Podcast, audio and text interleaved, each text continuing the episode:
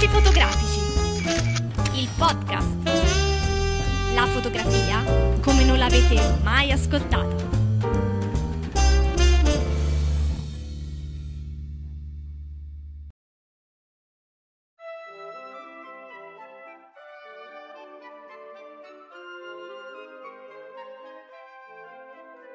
Ciao a tutti e benvenuti alla puntata natalizia di- del podcast di Discorsi Fotografici. Ciao Silvio, Ciao Federico, come stai stasera? io sto bene, te invece mi sa sei un po' influenzato. Sì, sto riprendendo un po' da un'influenza e ne approfitto allora per salutare tutti quanti, per fare gli auguri a tutti. Non so se sentite la mia voce un po' diversa, comunque va bene così. Stiamo registrando questa puntata del podcast per, eh, in tempo per il Natale. Abbiamo visto che l'anno scorso è stato il giorno in cui è stato scaricato di più il nostro podcast, il giorno di Natale. In genere le festività sono quelle che hanno il maggior numero di ascolti, evidentemente le persone amano eh, appunto ascoltare i podcast in generale, credo, durante le festività. Non so Federico, tu che dici? No, magari hanno più tempo. Sì, per quello. Ecco, parliamo... Io direi Sì. magari di fare un po' il resoconto, visto che è un anno che ormai stiamo su come podcast, poco più di un anno come sito, per dare un po' delle informazioni a chi magari ha iniziato a seguirci da poco. Sì, Federico, guarda, eh, mi meraviglia che a distanza di, di un anno siamo ancora l'unico podcast di fotografia in Italia. Eh, meglio, meglio per noi, per carità, insomma, però dico, io mh, ti ricordi, abbiamo iniziato questa avventura perché non ce n'era nessun podcast in lingua italiana su iTunes, così abbiamo detto, visto che stiamo sempre a parlare di fotografia fra noi appassionati, amici, così, perché non lo facciamo un po' con tutto il resto d'Italia, no? Quindi dalla pubblicazione del podcast abbiamo fatto molti passi avanti perché abbiamo avuto ospiti d'eccezione, sia italiani che stranieri, che ci hanno comunque portato un buon riscontro e una- un numero di abbonati via via crescente. Insomma, ormai in Italia sono, in tanti, in tutte le parti d'Italia che ci ascoltano. Federico, vuoi parlare un attimo anche dei successi, se vuoi, nel- con iTunes, con i nostri con, con le varie marche di cui abbiamo fatto le recensioni. Sì, noi abbiamo avuto, ehm, diciamo che grazie alle persone che ci ascoltano, noi facciamo questa, ehm, questa- questo podcast e il sito lo portiamo per passione, lo portiamo avanti con, con passione principalmente perché nella nostra vita facciamo altro e ci piace condividere mh, le informazioni con gli altri, quindi molto spesso e ancora adesso vi invitiamo a partecipare, a collaborare in qualsiasi modo perché comunque a noi ci fa piacere allargare gli orizzonti. In quest'anno noi abbiamo iniziato così per test, visto che comunque non c'era nessuno e provare non, non ci è costato molto, ma eh, abbiamo iniziato con la tua email a Michael Freeman che ci ha risposto subito. Sì, mi ricordo, erano le 6 del mattino quando mi è arrivata questa Esatto, email. ed era in Cina, era in eh, Cina. dove stava preparando, ultimando il suo ultimo libro. Eh, ed è stata una cosa veramente fantastica leggere la risposta e poi leggere le risposte che ci ha dato alle domande. Stessa cosa è avvenuta con Scott Bourne. Eh, poi abbiamo avuto eh, i grandi fotografi del National Geographic che abbiamo rintracciato, sono stati mh, molto gentili Kerry Wolischi e Robert Caputo, eh, che sono due colonne Sì, che hanno reso famosa questa rivista. Abbiamo avuto Yamashita, eh, che è stato gentilissimo. Sì, sì. Non abbiamo avuto lo stesso feedback positivo con Steve McCurry, che è qui a Roma, c'è una mostra fotografica mh, qui a Roma, però voglio dire, eh, ci sta anche questo ovviamente. Sì, Il podcast ehm, da un punto di vista degli ascolti è andato non bene, penso stra bene, considerato il fatto che anche Apple ci ha contattato per eh, inserirci poi nel banner principale. È una cosa che lì per lì fa veramente piacere. Sì, sì. Poi ovviamente noi tendiamo a rimanere sempre coi piedi per terra e non non- abbiamo modificato molto, abbiamo tentato mh, degli approcci differenti magari per arricchire l'offerta, ma questo purtroppo ehm, si scontra no? con si- la... no, si scontra anche col fatto che noi mh, col tempo limitato che comunque abbiamo, perché il lavoro ci impegna abbastanza, anche considerato il fatto che il gruppo adesso si è allargato perché durante l'anno sono entrati anche Andrea e Cristiano, che sono due persone eccezionali che collaborano davvero attivamente, c'è Priscilla, Priscilla che, che si Giappone, occupa principalmente sì. di cultura giapponese e di tutto mm-hmm. ciò che è legato al mondo della fotografia con, con l'Oriente ed è una cosa molto interessante fare i confronti tra eh, il nostro mondo, il nostro modo di vedere le cose con il loro. Abbiamo Manuela che ci aiuta praticamente quotidianamente eh, con eh, la gestione del sito e va a cercare tutto ciò che riguarda concorsi sì, sì. e via dicendo. Noi eh, penso che arricchiremo, stiamo lavorando a una formula nuova del fotobar che cambierà principalmente nel, nella registrazione. Eh, nelle modalità di registrazione cercheremo di far interagire un po' più persone. Sì, infatti cercheremo di fare un fotobar dal vivo e quindi di questo comunque vi terremo informati perché sarà molto probabilmente a Roma e tutti i nostri ascoltatori che ci seguono dalla capitale potranno partecipare tranquillamente, sarà un evento dal vivo Mm, organizzato probabilmente nel mese di febbraio, ma per ora è ancora un po' troppo presto per eh, Sì, questo. ci stiamo lavorando. Sì, e io a proposito di Steve McCarry volevo anche dirti, eh, cioè non a te, ma dire a tutti insomma che stiamo organizzando un evento così mm, pubblico per andare a vedere la mostra sarà pubblicato su Facebook come un invito diciamo agli eventi di Facebook e così tutti quelli che vorranno visitarla tutti ovviamente di nuovo le persone che abitano a Roma perché la mostra è a Roma ricordo potranno venire con noi se vogliono. Stiamo decidendo la data e la pubblicheremo presto. E essendo questa la puntata di Natale, abbiamo anche un nuovo regalo no? per i nostri ascoltatori, vero Federico? Sì, abbiamo deciso, visto che abbiamo iniziato con Michael Freeman eh, l'attività eh, di discorsi fotografici, abbiamo deciso di mettere in palio un nuovo libro che mm. è sempre di Michael Freeman, è un libro eccezionale e, e le modalità sono eh, le stesse dell'ultima volta, anche perché rispetto all'ultima volta Twitter ha un successo clamoroso adesso. Sì, esatto. Siamo stati un po' criticati inizialmente, ma adesso mm-hmm. siccome lo usano tutti i VIP sì, sì. in Italia, le trasmissioni televisive lo utilizzano, i quotidiani lo utilizzano e via dicendo, adesso eh, sembra di, eh, essere diventato un must, quindi noi siamo arrivati abbastanza presto. Il libro è l'esposizione fotografica, che è un libro molto bello, fatto molto bene, che merita di essere letto e, e quindi noi lo mettiamo in palio. Qualora eh, qualcuno, se un vincitore già ce l'ha il libro, semmai pensiamo a una formula eh, per eh, sostituirlo con un titolo di pari valore, ecco. Sì, vediamo un attimino. Eh, comunque per partecipare la modalità, la ricordo, è abbastanza semplice. Troverete sul nostro sito una frase da copiare e incollare come tweet nel vostro account di Twitter.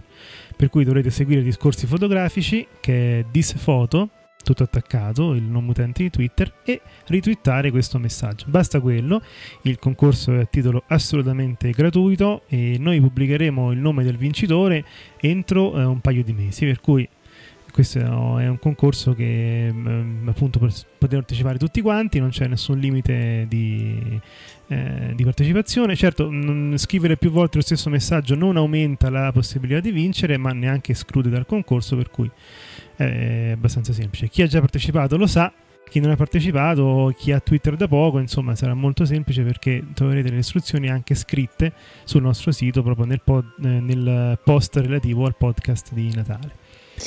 Voglio dire che come l'ultima volta eh, il vincitore è invitato a partecipare al post, al fotobar, come abbiamo fatto con il primo concorso. Esattamente.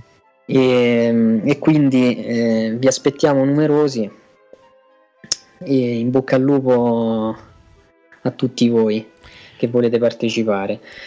E quindi rinnoviamo a tutti voi l'invito a sostenerci se volete, se potete, una, con una piccola donazione, basta un euro per diventare socio di Discorsi Fotografici, troverete tutte le, le modalità di affiliazione sul nostro sito www.discorsifotografici.it nella pagina Sostienici, la trovate proprio in prima pagina, è abbastanza semplice.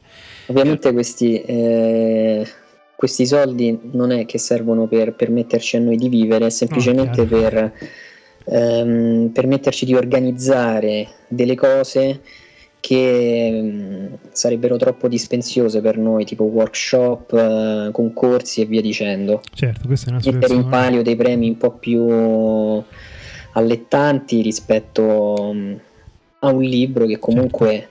è sempre un bel premio. Bene, io direi Federico, visto che siamo qui in questa puntata natalizia, vogliamo parlare anche un po' di qualche novità, anche se non ce ne sono moltissime in questo periodo, vero? Ma guarda, le novità sono uscite tutte a novembre. Esatto. Io ehm, volevo far, um, fare alcune considerazioni rispetto a quello che sta avvenendo in rete sulla, um, sulla possibile uscita della 5D Mark, della, um, di una 5D Mark III. Uh-huh. Ora, uh, è stata annunciata a um, ottobre la 1DX, che sarà la nuova ammiraglia della, della Canon ed è una macchina, una reflex eh, veramente di alto valore perché ha delle caratteristiche diciamo nuove, per esempio ha una raffica per una full frame che non si era mai vista fino ad oggi perché pare che siano 14 eh, fotogrammi al secondo, quindi mm-hmm. sarà sì. su una full frame è una, una novità diciamo e dovrebbe uscire per marzo dovrebbe essere commercializzata a marzo, è stata annunciata a ottobre.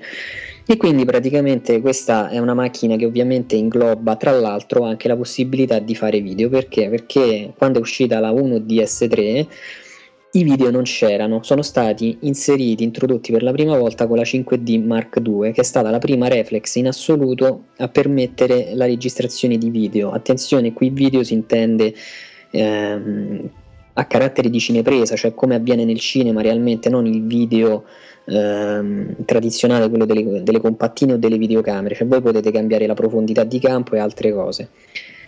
È stato introdotto e implementato anche nella 1DX, però il 3 novembre ad Hollywood è uscita eh, la notizia, oltre alla presentazione delle nuove della nuova EOS Cinema, della nuova serie EOS Cinema, è stata introdotta, mh, si è parlato stata annunciata in pratica una nuova 1DX mm-hmm. che avrà tutta eh, verrà privilegiata nel settore video e le caratteristiche saranno sempre un sensore full frame con la possibilità di registrare a 4K eh, la cosiddetta 4K indica fondamentalmente circa tre volte eh, l'attuale Full HD L'attuale Full HD eh, per chi ha una 5D Mark II o comunque per chi ha adesso reflex che permettono la registrazione in Full HD sa quanta memoria, quanta, eh, quanta memoria mh, mm, c'è bisogno per registrare un video. O immaginatevi tre volte più grande. Mm-hmm. Quindi io molto probabilmente credo che verrà implementato un sistema, non so, a me mi è venuto in mente, magari sbaglio, che utilizzeranno un hard disk allo stato solido perché comunque c'è deve essere anche la velocità sì, di registrazione. Sì, sì, la tecnologia c'è. La tecnologia c'è, quindi non so in che modo, e poi soprattutto è, cioè, non so quanta memoria ci, sarà, mm, ci vorrà per uh, immagazzinare una quantità di dati enorme. Sì, infatti se verrà usata come cinepresa, eh, io penso che si userà anche un sistema di mm, trasmissione dati no? direttamente a un hard disk perché non... Diciamo che l'ultima attuali... Dix ha una connessione Ethernet, quindi non so in futuro sì, sull'altro sì, non so che ci mettono. No, adesso mo, eh, de, alcune fotocamere hanno la connessione wifi, per cui forse sarà possibile, però certo anche quella è abbastanza lenta. E ovviamente Sono... immagino che anche i software di elaborazione saranno anche dovranno eh, tenere il passo, sì. risorse. sì. Quindi allora tu dici, essendoci questa 1DX eh, molto orientata al video, ci sarà una 5D Mark III? Ma il problema è questo, mm. è che la 5D Mark II fondamentalmente ha bruciato il mercato della serie 1 soprattutto esatto, della full frame sì, perché sì. in pratica eh, tutti hanno acquistato compresi le grandi produzioni televisive uh-huh. e cinematografiche che hanno realizzato parte dei loro video con una 5D ehm, si sono tutti portati su un segmento che ha caratteristiche professionali a prezzi decisamente contenuti. Immaginiamoci che la la 1D, 1DS3 costava circa 7000 euro quando è uscita e subito dopo, qualche mese dopo, è uscita la 5D Mark II che veniva venduta in bundle al 2405 per, per meno di 3000 euro. Sì, questo è stata forse una delle, delle cose che ricordiamo proprio con maggior eh, Esatto, sì, in più è stata introdotta la 7D che ha è vero un sensore croppato uh-huh. ma che ha alcuni vantaggi tra quali anche la possibilità di fare i video. E quindi praticamente presumo che da un punto di vista eh, del settore di fascia alta la Canon abbia, eh, non so se l'abbia fatto strategicamente oppure no, penso di sì eh, fatto sta che tutto il, settore professionale è andato a spendere di meno per avere un prodotto che decisamente aveva delle caratteristiche in certi ambiti superiori alla 1D, alla 1DS3 e quindi adesso se vuoi un prodotto migliore avviene esattamente il contrario, cioè non faranno più uscire una macchina che a mio avviso costa poco per penalizzare la fascia alta un'altra volta, non avrebbe no, senso. No, penso che Canon non rifaccia lo stesso errore, no? diciamo. Il, il fatto di aver annunciato una 1D, cioè una serie di fascia alta con caratteristiche, implementando e rinforzando le caratteristiche del comparto video, questo fa pensare che la macchina eh, video costerà ancora di più rispetto alla uh, reflex vera e propria. Sì, molto probabile. Saremo a vedere un pochettino quali saranno i prezzi e anche come tutto questo rivoluzionerà un pochettino il mondo anche del cinema, perché vedi, fino a qualche mm, un paio di anni fa eh, cinema e reflex erano separate, no? Anche quando sono uscite appunto la 5D Mark II, molti hanno storto il naso perché hanno detto ma comunque noi siamo fotografi, rimaniamo nella fotografia, però io ne ho visti tanti che poi hanno girato dei filmati anche professionali con la 5D Mark II, per cui piano piano ci sarà questa osmosi, no?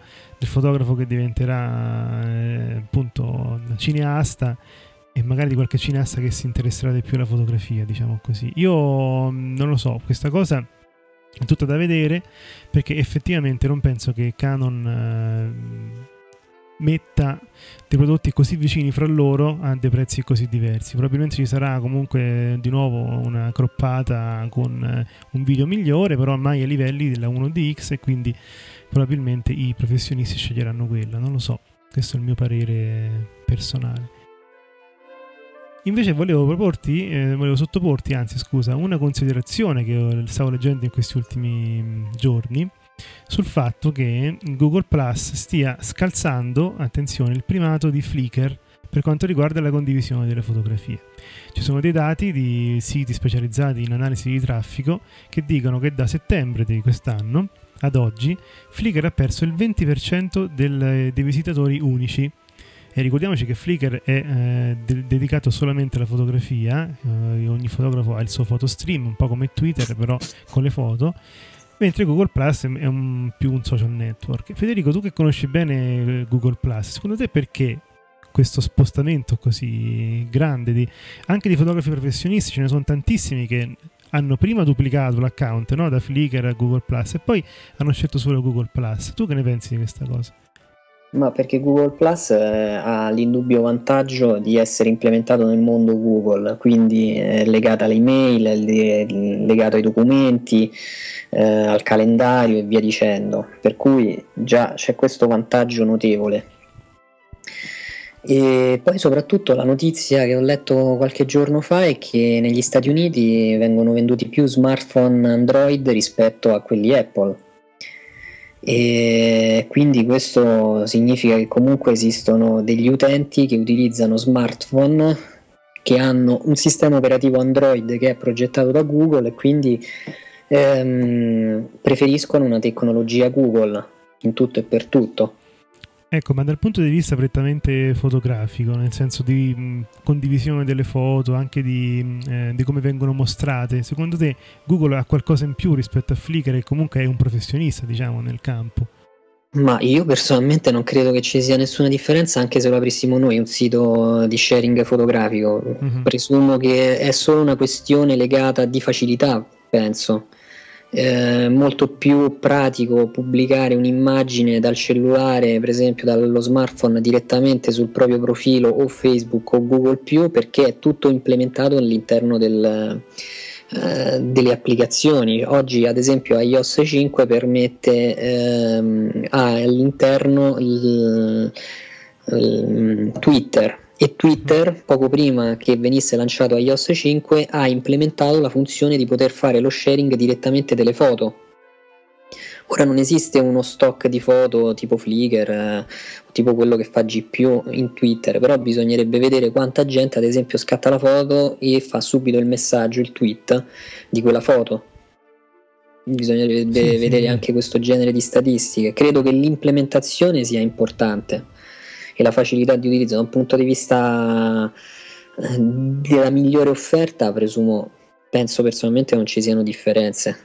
Perché io pensavo anche a una differenza di, per quanto riguarda il copyright delle foto, perché su Flickr questa cosa è molto è fatta molto bene, è ben sentita, sta a cuore diciamo, di Flickr mantenere la proprietà no? Del, della fotografia e anche dei fotografi professionisti, ci sono licenze di tutti i tipi che uno può applicare alla propria fotografia. In Google Plus noi avevamo già detto che questa cosa era un po' più sì, sulla scia di quello che disse Scott esatto, Bourne. un po' più oscura, perché comunque Google sembrerebbe che in alcune clausole ti dice che comunque le, le foto, sì, sono due, però le può usare come vuole, giusto? Esatto, senza chiederti il permesso. Ecco, questo, infatti per questo mi sembra strano che molti fotografi professionisti abbiano spostato il loro account no? da, da, Flickr a Google Plus e, e, molti dicono anche che hanno più riscontri, eh, leggi più vendite delle proprie fotografie grazie al fatto che con Google Plus riescono a raggiungere un numero maggiore di utenti. Per Beh, cui... certo, ma il fatto è che tu stai integrando comunque una piattaforma che non è solo fotografica. Esatto. Tu hai la possibilità di condividere video, cioè il problema è che la facilità di collegamento tra un'informazione e l'altra è superiore, nettamente superiore rispetto a quella di collegare solo le foto. Beh, tu puoi collegare un mondo, tant'è vero che loro si sono inventati le cerchie. Sì. E, um, un aspetto che Facebook sta contrastando, ad esempio, creando il diario adesso la pagina principale del diario eh, in Italia credo che a breve proprio adesso a Natale tutti avranno il cambiamento. Uh-huh. possono decidere qual è l'immagine. Google quando voi andate a modificare l'immagine per chi lo sta per scoprire scri- eh, Facebook scrive proprio espressamente che non si possono mettere dei banner pubblicitari e infatti sono escluse al momento le pagine, tutti i tipi di pagine, sia commerciali che non commerciali, perché quella è, è proprio una caratteristica intrinseca dell'uso del, dell'utente eh, casalingo, per così dire, non professionista. Mm-hmm. E, però anche in quella direzione si incomincia a dare importanza alle immagini che vengono visualizzate con una certa grandezza e via dicendo. Per cui la lotta è tutta tra... Eh, io questa notizia non l'avevo letta, per cui presumo che per Yahoo si prospettano tempi bui. Ci credo. Se questo è il trend. Tra l'altro su Flickr uno poteva entrare anche con l'account Gmail. Sì, prima c'era questa... Quindi no? uh-huh. sono stati praticamente traditi dai propri... Sì, sì. Vista così effettivamente... Eh, ma sai, nel mondo di questi social network le cose cambiano veramente da un giorno all'altro, quindi lo sappiamo benissimo, insomma, ormai siamo tutti quanti un po' intinti diciamo, in questi social network e sappiamo come cambiano anche le, le modalità de, di partecipazione o comunque di utilizzo dello stesso mezzo. Io, eh, Federico, guarda, eh, vorrei mm, parlare un attimino tanto per concludere, del, di una mostra che ci è piaciuta, che vogliamo, o meglio ci, ci, piacerebbe vedere e l'abbiamo selezionata perché secondo noi è interessante, è una mostra che eh, si farà a Roma e si intitola Ombre di guerra. Ombre di guerra è curata da, tra l'altro da Dennis Curti e Alessandra Mauro, è una mostra che ehm, ci fa eh, vedere... Eh, delle fotografie importanti e molto interessanti di eventi di guerra, ma eventi abbastanza, cioè mai, mai, mai, eventi gloriosi, ma sempre appunto ombre di guerra, la miseria della guerra, dalla guerra civile spagnola del 36 fino al Libano del 2007. Sono 70 anni appunto di storia dell'iconografia del dolore. E abbiamo fotografi come Robert Capa, c'è Gilbertson, Monteleone, insomma ce ne sono tantissimi, Paolo Pellegrin e questa è, è curata ovviamente da Denis Curti ed è alla Rapacis di Roma dal 14 dicembre di quest'anno al 5 febbraio. Eh, non so, io penso che ci andrò, Federico, immagino verrai anche tu perché è un tema che ti interessa molto. L'altra volta abbiamo parlato di Robert Cava, ti ricordi di quel libro che, che dicevi tu? Sì, sì. Quindi probabilmente faremo anche di questo una, un evento su Facebook. Tra l'altro voglio ricordare che sempre a Roma e c'è una mostra dedicata al 22 gennaio 1944 e finirà a gennaio. E, mm, e tutta una mostra fotografica proprio sullo sbarco degli alleati in Italia. Quindi fa il paio con con questa nuova mostra questa è da un po' che c'è, vero? Se non vado errato. Questa c'è da poco uh-huh. e durerà poco perché presumo che sia gratuita ed è lo sbarco mh, delle truppe alleate ad Anzio e Nettuno. Uh-huh. È un'esperienza. Mh, io sono stato al, muse- al, al cimitero di guerra e ho accompagnato una mia amica inglese che desiderava vedere il cimitero militare inglese ad Anzio ed è un'esperienza molto bella, quindi la mostra, poi vabbè io adoro la storia di quel periodo per cui ovviamente per me è ancora più suggestiva. Sì, sì. E, però vale veramente la pena vederlo perché come ci ha insegnato Robert Capa eh, esiste tutta una fotografia che è il reportage di guerra, tutto un genere che è fatto da persone che rischiano la vita e lo fanno bene. Noi abbiamo, avuto, abbiamo fatto anche un'intervista a un ragazzo che è andato sì, in Libia. Luca Sola. Esatto, che, ha fatto belli, che fa dei bellissimi reportage. Quindi vi consiglio di andare a vedere anche quest'altra mostra. Bene, eh, allora. Due cose. La prima è che abbiamo eliminato il forum. Sì, perché esatto.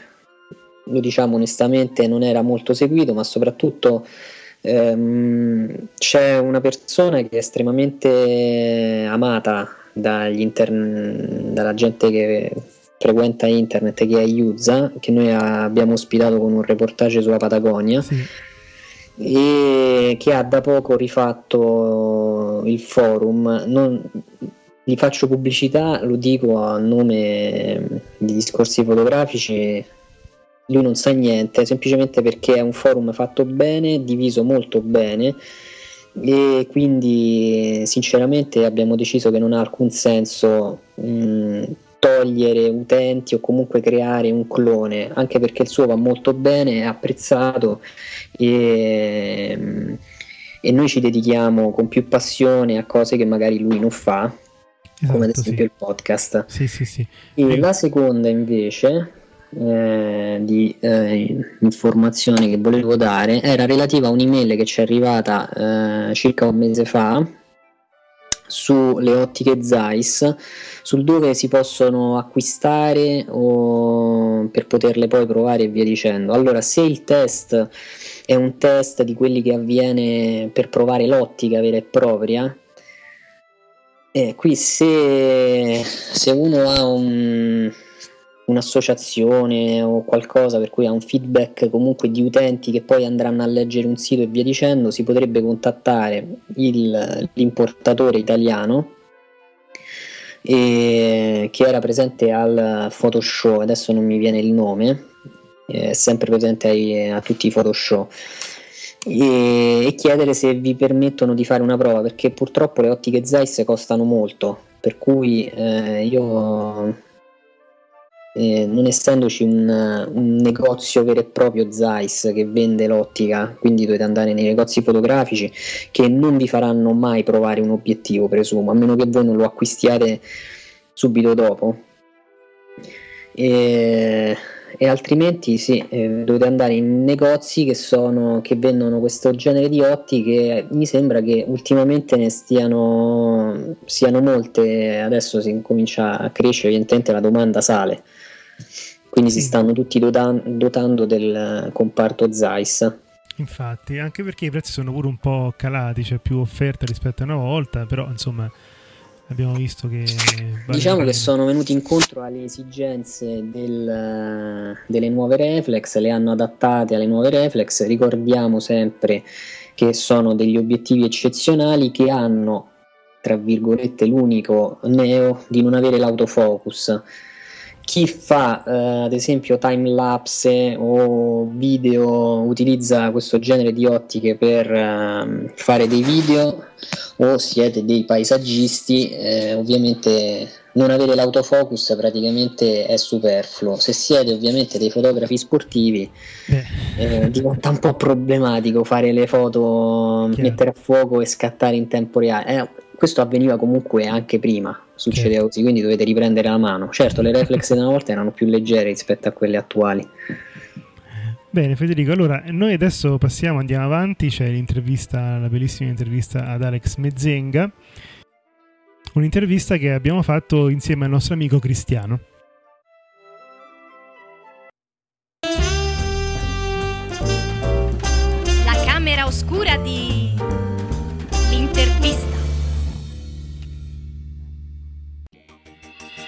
Benvenuti al consueto spazio dell'intervista da un fotografo importante che ci può insegnare parecchio.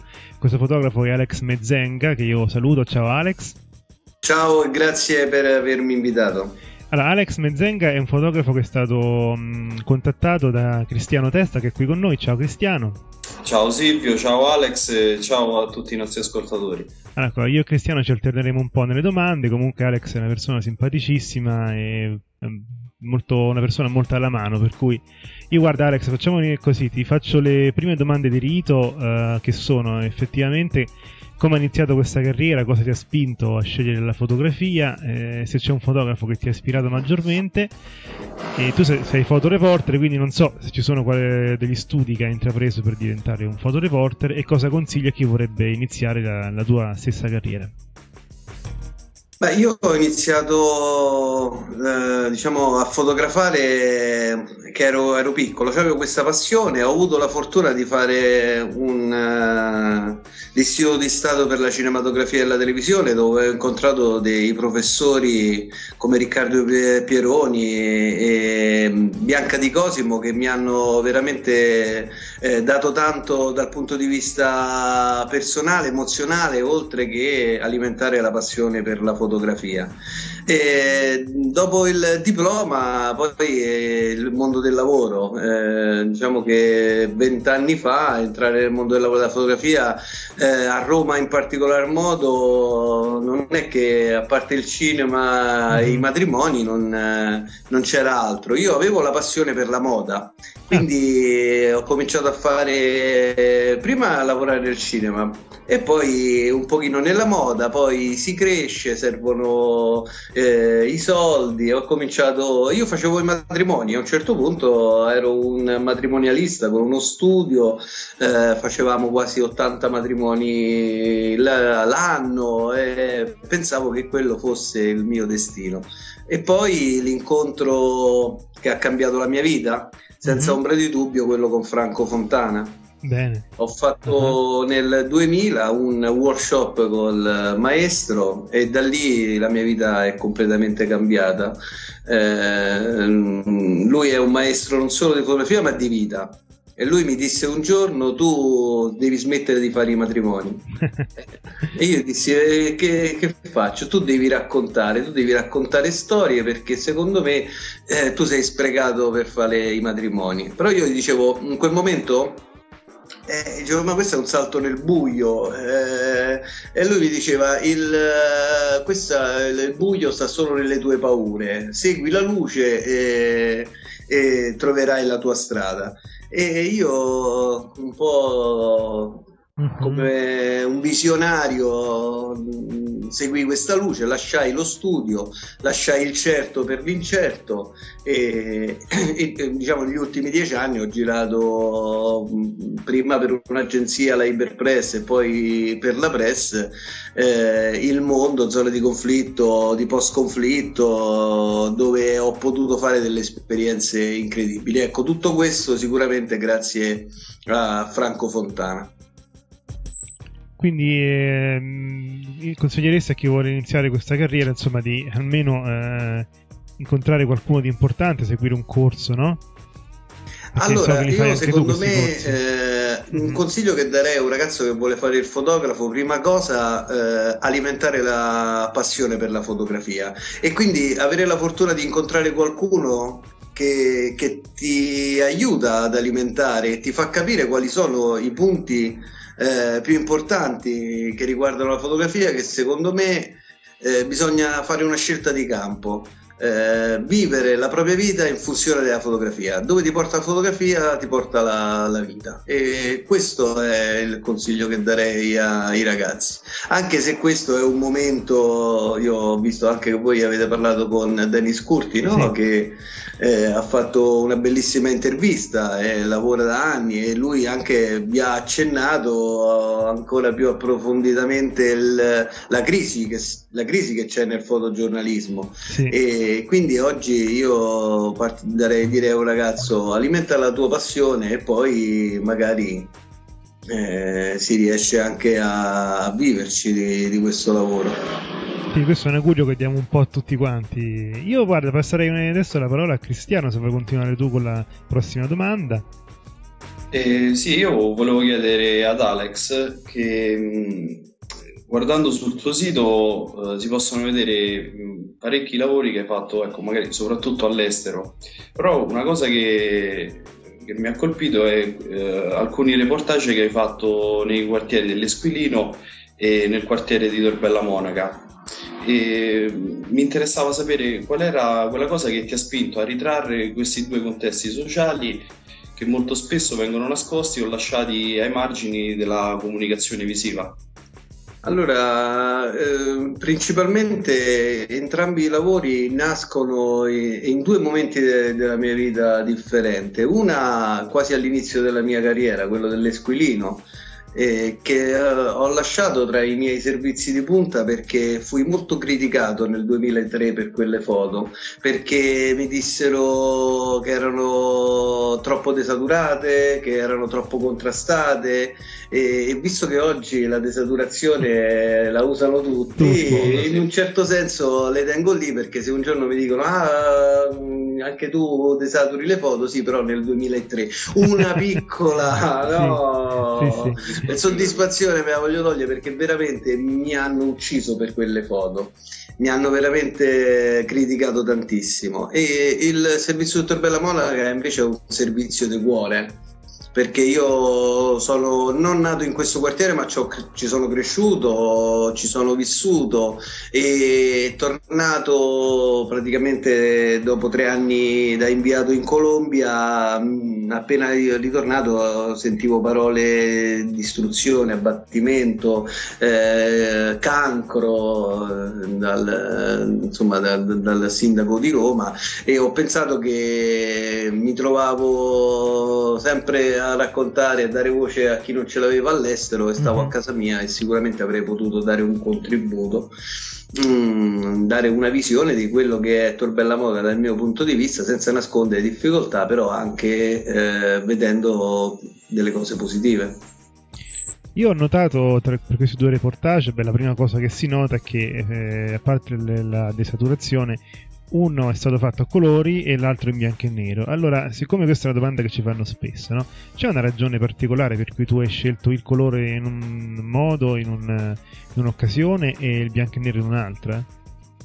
Allora, eh, diciamo che è stato un caso. Okay. Eh, io, diciamo, il 100% dei miei lavori sono a colori perché chiaramente avendo iniziato un percorso che eh, prevedeva no, il, la, questa visione a colori, questo, io la, la, sono attratto dai colori e quindi le mie immagini sono a colori, però penso che arriva un momento per tutti che si deve, ci si deve rimettere in discussione, no? si deve vedere anche eh, guardare le cose da altri punti di vista. E quindi fare quel lavoro in bianco e nero è stato eh, un esperimento, una sfida che ho fatto con me stesso dopo tanto tempo mh, di aver lavorato a colori e credo che poi alla fine sia andata bene.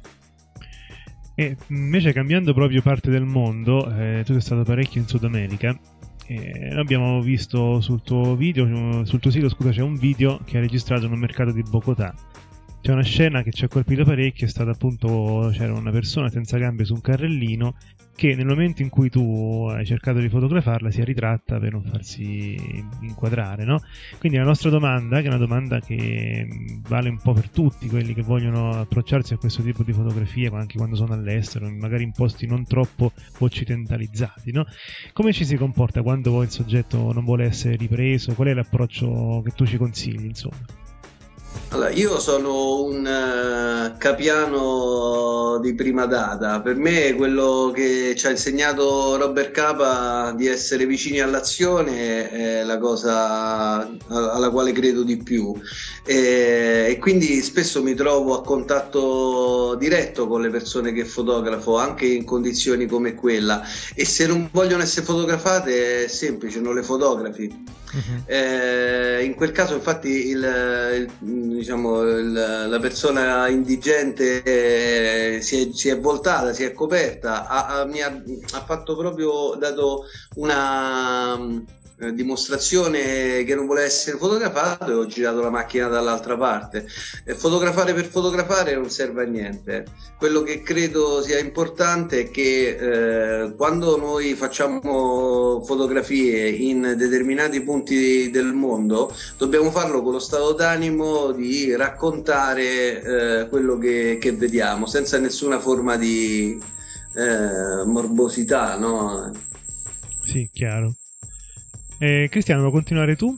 Sì, io mh, mm, ho frequentato un corso tenuto da Alex e in questo corso ci ha fatto vedere appunto dei, dei video che lui ha girato durante, durante i suoi viaggi e se non ricordo male il, il video diciamo era sempre nel mercato di Bogotà dove c'era questo, questo signore eh, un, aneddoto che, che, lui ha raccontato che a me è rimasto molto impresso è stato che eh, durante il diciamo questo il, le, mentre stava scattando le foto nel, nel mercato sono arrivati è arrivata la polizia per sgomberare il, eh, gli ambulanti dal, dal posto e diciamo che il, lui ci ha raccontato che la, la sua figura di, di, fotografo in quel momento li ha, li ha, aiuta, li ha aiutati diciamo, a non essere eh, come dire picchiati, picchiati sì. anche perché si vede nel video erano in assetto antisommossa e le persone che stavano lì stavano vendendo delle banane però siccome c'è in quella piazza che è una delle piazze più importanti di tutta la Colombia perché mh, mm, praticamente vengono a venerare questo bambino Gesù eh, vengono indigenti vengono persone che sono religiose e quindi in un, ambito di ristrutturazione di, queste, di, queste, di, questi posti dove non devono stare eh, persone indigenti per la strada e queste non erano indigenti, questi solo erano venditori ambulanti. E, e, quindi eh, quello che vuoi che ti do conferma è che a un certo punto loro mi hanno detto eh, non te ne andare ti prego rimani qui perché se vai via a, a noi ci ammazzano di botte e, e quello è un po' il, anche il privilegio no? di, essere, di essere fotografi di trovarsi anche delle responsabilità a volte come questa di dover, mm, di dover stare finché non se ne sono andate la polizia, io poi alla fine sono, sono rimasto lì.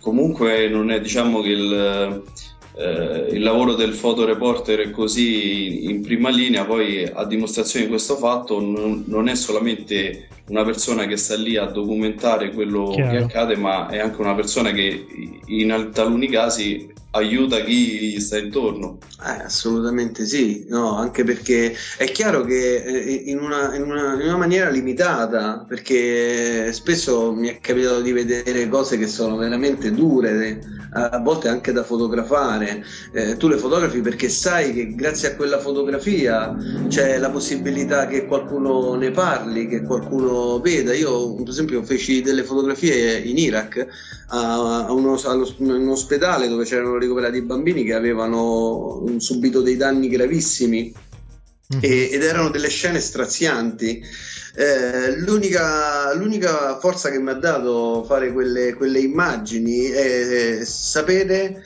eh, che, potevo, che, potevo, raccontare la, la, loro disavventura e che qualcuno sarebbe potuto intervenire. E le foto che io feci di una bambina, che era quella che stava più male, eh, sono poi giunte alla Croce Rossa Italiana che ha inserito la bambina all'interno di un, uh, di un programma dove è stata fatta venire in Italia, dove è stata fatta, dove è stata non curata perché era incurabile, aveva una forma di distrofia muscolare gravissima, però sicuramente quelle foto hanno aiutato a dargli una speranza di vita migliore. Quindi comunque c'è anche del sociale all'interno del... No, ma assolutamente, eh, guardate, io, io, credo che la, la maggior parte delle, delle, delle, storie che si raccontano... Eh, eh, prima di tutto c'è, c'è, c'è, la volontà che queste, eh, che queste immagini non, non servano per, eh, mm, per arricchirsi. Io conosco gran, tan, grandi fotografi che hanno, diventati, hanno raggiunto una fama eh, sono diventati grandi, penso a Natchway, no, Natchway che per me, per me James Natchway è il più grande fotografo in assoluto eh, contemporaneo, no? Eh, però non, io parto dal presupposto che se io avessi voluto arricchirmi avrei fatto il paparazzo per esempio no? cioè, quante... oppure per esempio in questo, in questo, momento io credo che fare fotoreportage eh, sia prima di, prima di tutto una, mm, una, missione sociale e poi chiaramente eh, il discorso del lavoro eh, però eh, ehm, ti volevo chiedere se c'era una, un'immagine da te scattata a cui sei particolarmente caro, tra virgolette, così diciamo sia in, in senso positivo che in senso negativo, nel senso di magari che ne so, una scena un po' particolare così. Guarda, ce n'è una, una foto che sono veramente affezionato. Eh ce ne sono due. Una eh, tragica che non ho mai potuto scattare perché mi trovavo a Baghdad e camminavo su una strada, mi sono accorto che c'era un tank americano che stava andando nella direzione di una macchina e ho capito subito che ci sarebbe passato sopra, senza nessuna ragione poi e io ho tirato fuori la mia macchina fotografica, ho inquadrato e dal tank è uscito fuori un militare che mi ha puntato l'arma. Quindi finché io non ho abbassato la macchina fotografica, lui non ha abbassato. E quella è stata, diciamo, forse anche la forma di censura più grossa che, che mi è mai capitata. E dall'altra parte, sempre in Iraq, perché io ho lasciato il cuore lì, ho avuto la possibilità di vivere in una famiglia irachena, vedere veramente poi le difficoltà vere e, e era, era, luglio e faceva quasi 50 gradi di giorno e di notte faceva sempre 50 quindi era impossibile vivere eh, e dormire dentro casa. E si dormiva all'aperto sulle terrazze. E siccome alle 5 passavano in pattugliamento gli elicotteri tutti i ragazzi sui tetti che dormivano sui tetti solo i ragazzi perché le donne non, non potevano dormirci, ma solo i ragazzi tiravano giù i, i, pantaloni e mostravano il sedere a, a, agli elicotteri, agli elicotteri eh, americani. Eh, beh, quello a un certo punto l'ho cominciato a fare pure io perché tanto ci dormivo pure io, su que... anche se eh, e, e, feci una foto non con, con, i sederi di fuori, però facevo, feci una foto dove prima che si svegliassero eh, su, su una terrazza. Quella sono molto affezionato perché mi ricorda un momento importante della mia vita. Guarda, io ti strappo una domanda un po' oziosa che abbiamo fatto anche all'altro fotoreporter di guerra, Luca Sola. Siccome poi effettivamente i vari tipi di fotografia richiedono differenti tipi di attrezzatura, noi ti chiediamo che, con che attrezzatura viaggi quando sei su, in queste scene calde? Cioè, vai leggero oppure ti porti appresso un sacco di cose? Io parto normalmente porto le, le, cose che credo che mi possano servire di più, almeno due macchine fotografiche perché una si può rompere, te la possono rubare Mm, e normalmente cerco di essere più leggero possibile. Eh, io adesso, per esempio, nel, negli ultimi lavori che, che, ho fatto, stando tre anni in un unico posto, avevo la possibilità di spostarmi e fare piccoli spostamenti, perché poi dipende anche molto da quello che fai, perché se tu stai fisso in un punto e parti per stare una settimana, è inutile che ti porti un miliardo di cose, di cose dietro e quindi normalmente una macchina io a me piace lavorare in grandangolo quindi vado leggero alla grande. Cioè, io penso che questa sia la, la, la, forma, la forma migliore. Poi io non do molta tra virgolette eh, importanza al mezzo fotografico, eh, ossia io credo che poi alla fine eh, tantissimi lavori l'ho fatti anche con una macchina compatta perché a volte è più facile e sei meno visibile che con una reflex eh, che ti guardano tutti. Certo. Ma, ma, questo succede anche eh, in qualsiasi parte del mondo, no? Immaginate una parte dove eh, vedere uno straniero che, con una macchina fotografica, io devo dire la verità che per caratteristiche mi adatto bene, mi sono adattato bene sia in Sud America mm-hmm. che eh, anche in Medio Oriente. Eh, in Medio Oriente pensavano che ero comunque sia uno di loro eh, è uguale in Sud America, non in tutti i punti perché nelle parti dove stanno le parti indigene è un po' più difficile essere scambiato, però in linea di massima. Chiaro.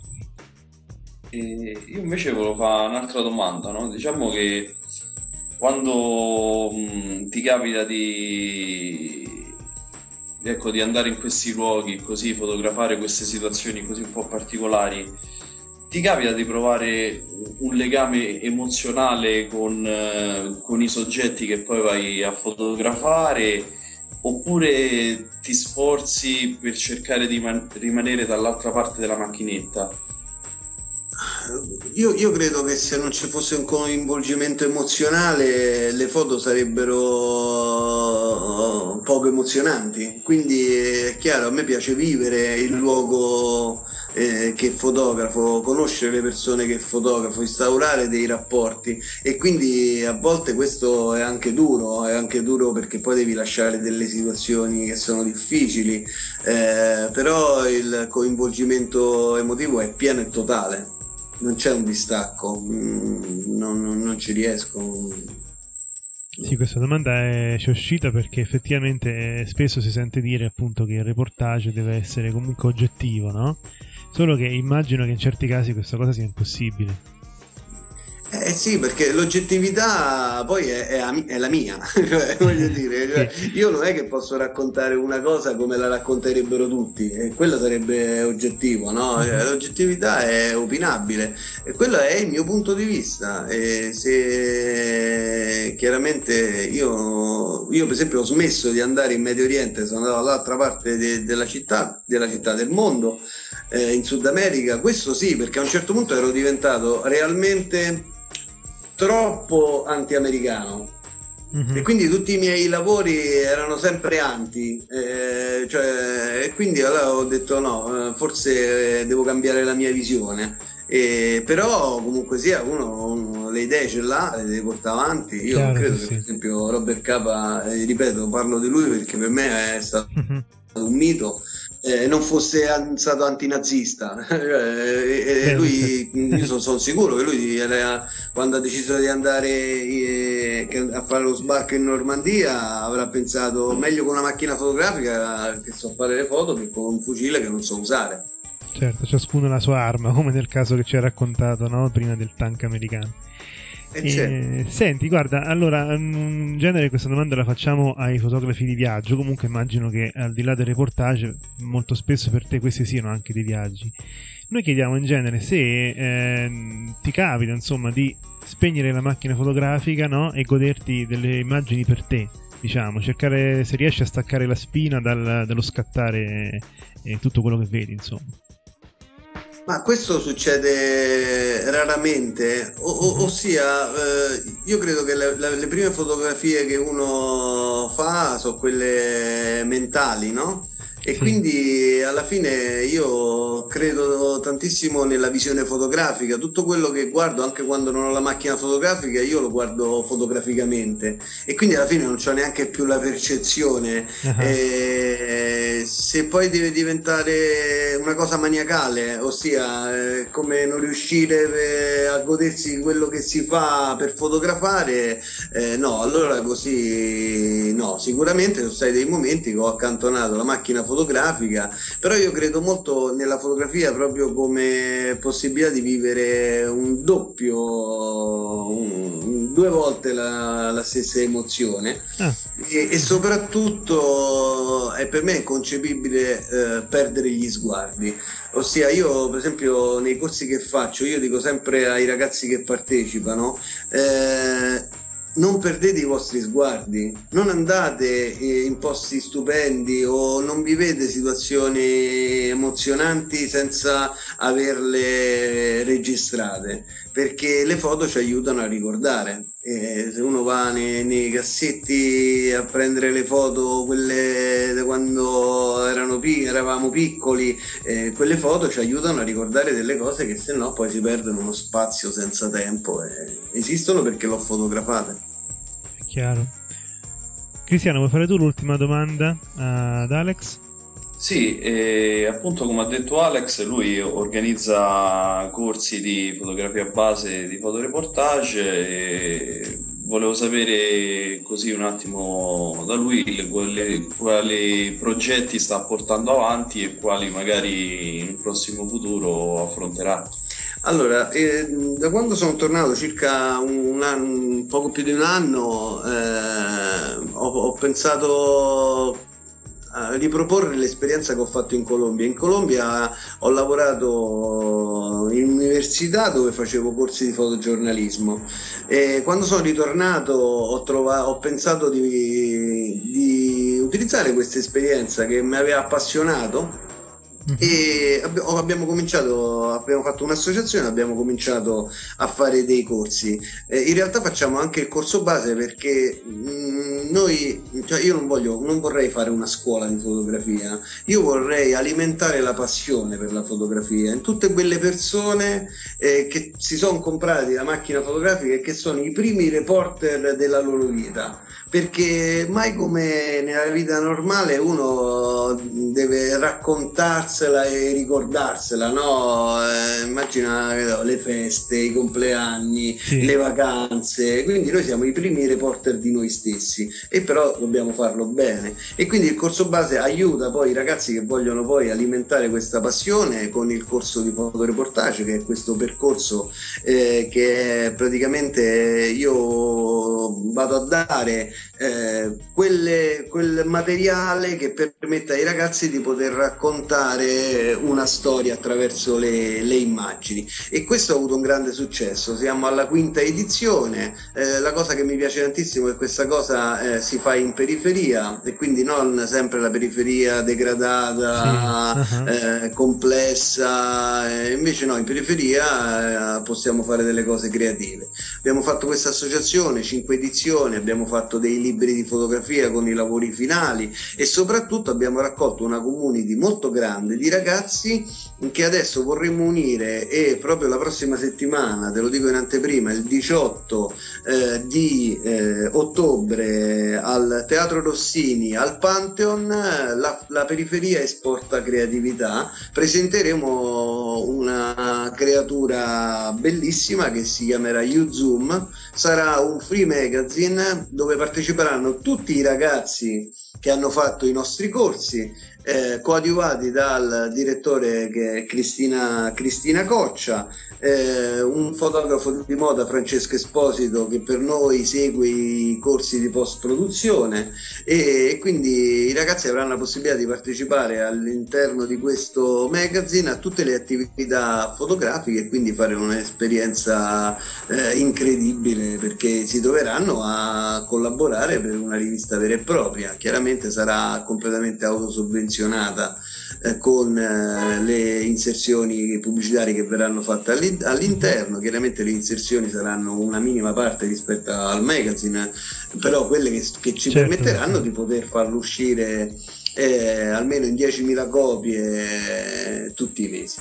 Ci sarà anche una versione online di questa rivista?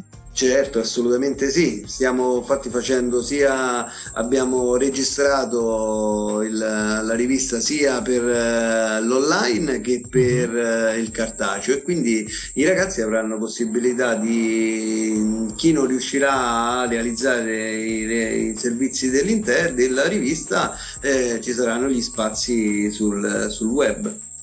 Beh, bello questo percorso che fa il ragazzo, diciamo, partendo dal corso base, poi magari passando a quello, diciamo, di fotoreportage fino ad arrivare alla pubblicazione magari online o a livello cartaceo. Sì, no, in effetti devo dire la verità, è, è, la cosa bella è anche che questo sarà il primo probabilmente free magazine fotografico e quindi io credo che i ragazzi avranno la possibilità di fare delle, delle esperienze importanti, per esempio quando eh, nella rivista ci sono diverse sezioni come quella della moda con Francesco Esposito, i ragazzi avranno la possibilità di vedere come si realizza un servizio di moda senza pagare, perché poi mhm. questo è il discorso, no? uno se va a fare un workshop di moda, quanto, cioè, quanto costa? costano, eh, oppure che ne so, l'editing delle fotografie, quanto costa vedere un un editor che fa l'editing, oppure quando facciamo i reportage, cioè, dove io praticamente loro faranno i reportage, io farò da foto editor e gli spiegherò perché è andata bene, perché è andata male.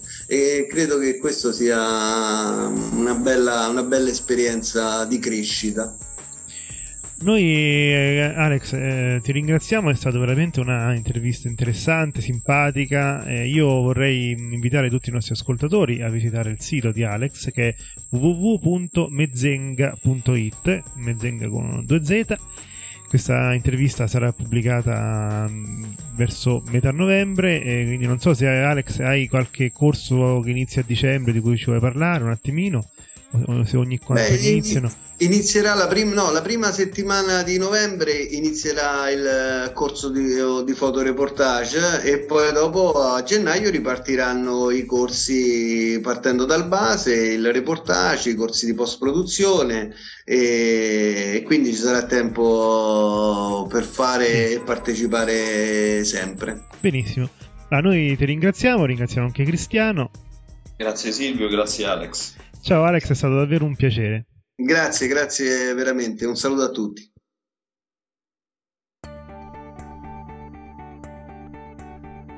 Siamo arrivati anche alla fine di questa puntata natalizia eh, di quest'anno, Federico. Io allora vorrei ricordare a tutti quanti che discorsi fotografici dal nome intende appunto il dialogo, no? la discussione su tutto quello che riguarda la fotografia, per cui noi aspettiamo i vostri commenti, aspettiamo i vostri suggerimenti, consigli e anche le critiche al nostro indirizzo di posta info-discorsifotografici.it sul nostro sito www.discorsifotografici.it potete vedere gli ultimi reportage, gli articoli e perché no partecipare anche voi con i vostri lavori, quindi c'è la pagina appunto per collaborare in cui potrete magari eh, proporci un reportage o anche un, un altro tipo di lavoro fotografico che siete interessati a vedere pubblicato. Federico, eh, vogliamo aggiungere qualcos'altro? Hai qualcosa sì, da dire? Devo ricordare il concorso. Esatto l'esposizione mm, fotografica di Michael Freeman. Per partecipare è molto semplice, usate Twitter, leggete il messaggio che dovete twittare, ehm, da, lo prendete dal sito, mm, dal nostro sito, mm, dal podcast, al post relativo al podcast di dicembre, di dicembre del podcast natalizio. E vi volevo semplicemente fare gli auguri di buon Natale sì, faccio anch'io gli auguri a tutti quanti, ai nostri collaboratori, a tutti quelli che ci seguono, a chi ha sempre creduto in noi e a tutti quelli che verranno. Un buon Natale e felice anno nuovo. Ciao a tutti. Ciao.